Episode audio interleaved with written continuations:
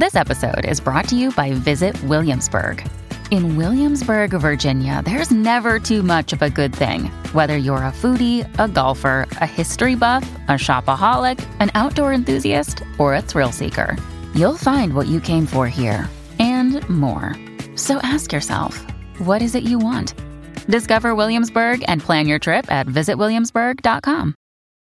When you need mealtime inspiration, it's worth shopping Kroger, where you'll find over 30,000 mouthwatering choices that excite your inner foodie. And no matter what tasty choice you make, you'll enjoy our everyday low prices, plus extra ways to save, like digital coupons worth over $600 each week. You can also save up to $1 off per gallon at the pump with fuel points. More savings and more inspiring flavors make shopping Kroger worth it every time. Kroger, fresh for everyone. Fuel restrictions apply. This is Optimal Relationships Daily, episode 1174 Being a Father by Vitaly Katsenelson of ContrarianEdge.com. Hello, everybody, and happy Friday. I am your host and narrator, Greg Audino. And today on the show, I've got another parenting post for you, as we do on Thursdays and Fridays. And I love that this one goes out to the fathers out there. You know, content made more for mothers is a lot more common and easier to come by, we found. So today will be an important shift, and I do hope that the moms who are listening, or anyone who knows a father that could use the following material, will send it along to them. First things first, though, let's get to the reading and start optimizing your life. Being a Father by Vitaly Katsenelson of ContrarianEdge.com. As I get older, I find that I value material things a lot less. I'm still partial to gadgets, but soft things like conversations, walks, experiences have started to matter to me a lot more than things. My writing was supposed to be about investing, how to make $2 out of $1. But existential topics have lately had a greater appeal for me than discussions about stocks or the economy. Writing this scribble that I'm about to share with you was very difficult because while I was writing it, I kept asking myself, Am I a good father? And I wasn't sure of the answer. Being a father? Dana Carvey, on When You Feel Most Loved in Your Life, says, When humans started to call me dad, that is the word that gets me. You're famous to a billion people, but only three people call you dad. I have a client. Her husband was a second generation American, a Yale educated lawyer who worked in the family business that was started by his father, a Russian immigrant. Four years ago, he was diagnosed with cancer. He put up a great fight, but cancer won, and a year later he was gone at 66. He left $100 million, which went to his wife, son, and daughter. The kids are in their late 20s. I had a meeting with the family recently. The son's wife was a few days away from giving birth to a baby girl. As the son and I were talking about his upcoming fatherhood, I asked him what kind of father he wants to be.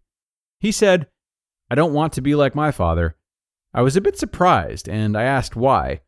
He said, After my father passed away, his friends would tell me how he was this larger than life, gregarious man. I never saw that man. My father worked 16 hour days, seven days a week. He worked in the basement. He'd come up for dinner and then go back down. He never spent time with me or my sister. My mom did everything, from driving us to school to taking me to football practice. I always felt like I was raised by my mother. I don't want to be like that. I want to be there for my kids. He went on, My father thought till the last moment that he'd beat the cancer, and so he never expressed his true feelings to me or my sister. A year later, my father's friend told me that my father confided in him that he'd wished he'd spent more time with us kids. Listening to him, I felt a sudden urge to run home and hug my children. I also felt enormous sadness. I was thinking, what if he had worked eight or maybe even 10 hours a day instead of 16 and had left his kids a $10 million pile rather than 100 million? Would it really have made a difference for his kids' lives? They are wonderful, thoughtful young adults who don't have pretentious lifestyles. They live in $200,000 houses and drive modest cars. His son would probably trade away all his money for a father who was there for him. I was deeply impacted by this story because, as a father who runs a business, I was asking myself, am I doing the same thing to my kids?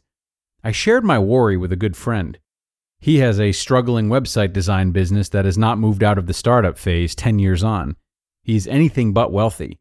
But his bills are paid and his family doesn't go hungry. He works eight hours a day and spends all of his free time with his three young kids. As I was mentally comparing these two dads, my definition of what success means got completely redefined. It's not how much money you're going to leave your children, it's the memories you'll leave them with. Our appreciation of material things has a very short shelf life. We value the experiences and memories they create exponentially more.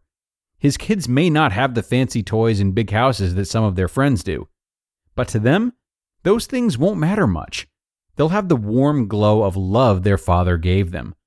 As an entrepreneur, you always want to grow your business larger.